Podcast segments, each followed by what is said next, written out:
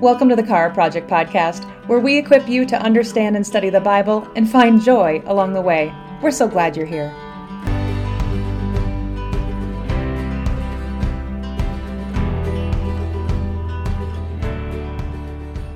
We're back with the Chara Project. I'm Sarah. And I'm Heather. We are on day three of our 12 day journey through the Christmas story. And each day we are giving you a little bite sized piece of the Christmas story that coincides with our Hope Has Come cards. You can download these cards on our website. It is our hope that during this busy time of year that this can help you, um, you and your family really bring the Christmas story to life. Yeah. Now, Heather, we are on day three and we're going to be continuing the story of Mary. Is that right? Right, but we're also talking not only about Mary, but about the fact that she's a servant, and that's the title of the card for today. Mm-hmm. And it picks up the story in Luke 1, verses 34 through 38. Let me read it for us today. And Mary said to the angel, How will this be, since I am a virgin? And the angel answered her, The Holy Spirit will come upon you, and the power of the Most Holy will overshadow you. Therefore, the child to be born will be called Holy, the Son of God. And behold, your relative Elizabeth, in her old age, has also conceived a son. And this is the sixth month with her who was called barren. For nothing will be impossible with God. And Mary said, Behold, I am the servant of the Lord. Let it be me, uh, to me according to your word. And the angel departed from her. Man, I love how Mary asked the angel, How can this be? We talked about this in day two. This is not out of disbelief, but this is out of curiosity. It's none of it made sense to her. She didn't know how this was going to play out. She had this mm-hmm. barren mm-hmm. cousin, Elizabeth, that was going to have a baby um, out of her old age. Mm-hmm. She herself was not only going to have a baby, but it was going to be out of wedlock and, and come from the Holy Spirit. And then on top of it, her son's going to be called Holy Son of God. This news mm-hmm. would have been really hard for her to comprehend. Can you imagine all the questions that must have been going through her mind at this moment? Mm-hmm. I mean, first of all, would would her fiance Joseph, who we're going to learn about more tomorrow, but would her fiance believe her? Mm-hmm. Right?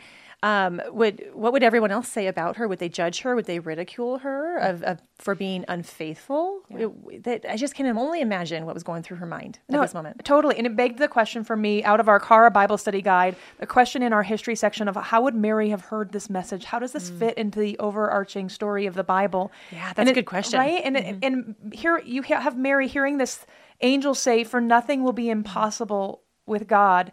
You can imagine that it would bring back the story of Abraham and Sarah in Genesis 18 here we have Sarah, who is barren at old age, uh, very similar to her cousin Elizabeth, never expecting to have a child, and yet God spoke to Abraham, and this is what he says in Genesis 18, verse 14. Is anything impossible for the Lord? Let me just say that again. Is anything impossible for the Lord? And That sounds familiar. right? And then God goes on and says, at a appointed time, I'm going to come back, and in a year, she's going to have a son. Is anything impossible for the Lord? This is what God said to Abraham. This is also what the angel said to Mary.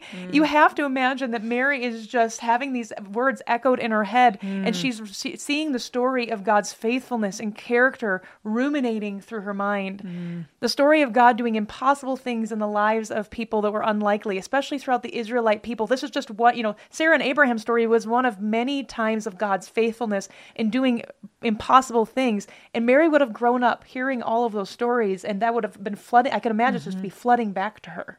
Right? I mean, Mary trusted God and was willing to call herself the Lord's servant and submit to his plan. But I think you're right. I think in large part, like knowing those stories and knowing of God's faithfulness in the past probably helped in this moment. I would think so. So here she says that she's she's going to be God's servant, and being God's mm-hmm. servant means being able to see that He can do impossible things, mm-hmm. trusting Him.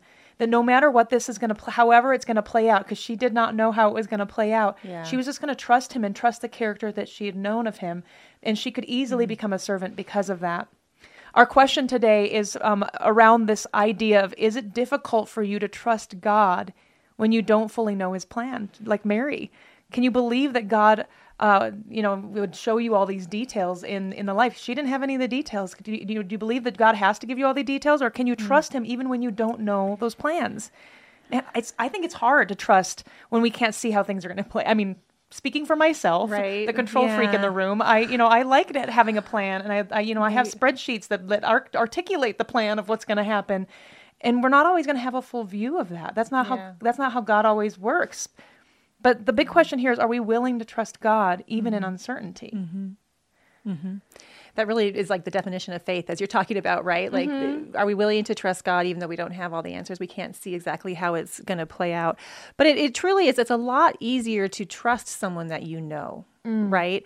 And by knowing God's character, maybe this made this easier for Mary to trust his plans. Mm-hmm. If she knew of his faithfulness throughout the stories of her people in the Old Testament, uh, maybe that made it easier for her to trust him because she didn't know his plans. She didn't know, uh, she knew that, but she knew that no matter what, um, that somehow it, it, would it would turn out and she could trust him. He was faithful. Absolutely. I mean, it reminds me when I moved to Utah. You know, uh, my husband was coming out here for work on a regular basis, and so he was the one that was looking for our house and our apartment mm-hmm. and figuring out kind of where we were going to live.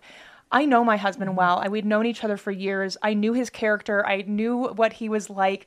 So when he was picking out the place, I didn't see it. I had no idea. When we moved out to Utah, it was the first time I'd ever seen the place we were moving into.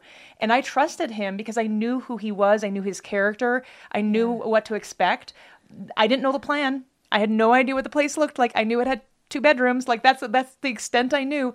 But that was enough for me because I understood and trusted my husband to make the decision and and to do what was best for us as a family. Yeah. And I mean, it's a lot e- again to your point it's a lot easier to trust somebody that you know and it's the idea is can we get to know god in the same way? Yeah. No i like that. I mean actually it makes me recall when we moved to utah as well and that required some trust also. Mm-hmm. Uh, my mm-hmm. husband and I were newlyweds, and we moved here for a job opportunity, really just out of college.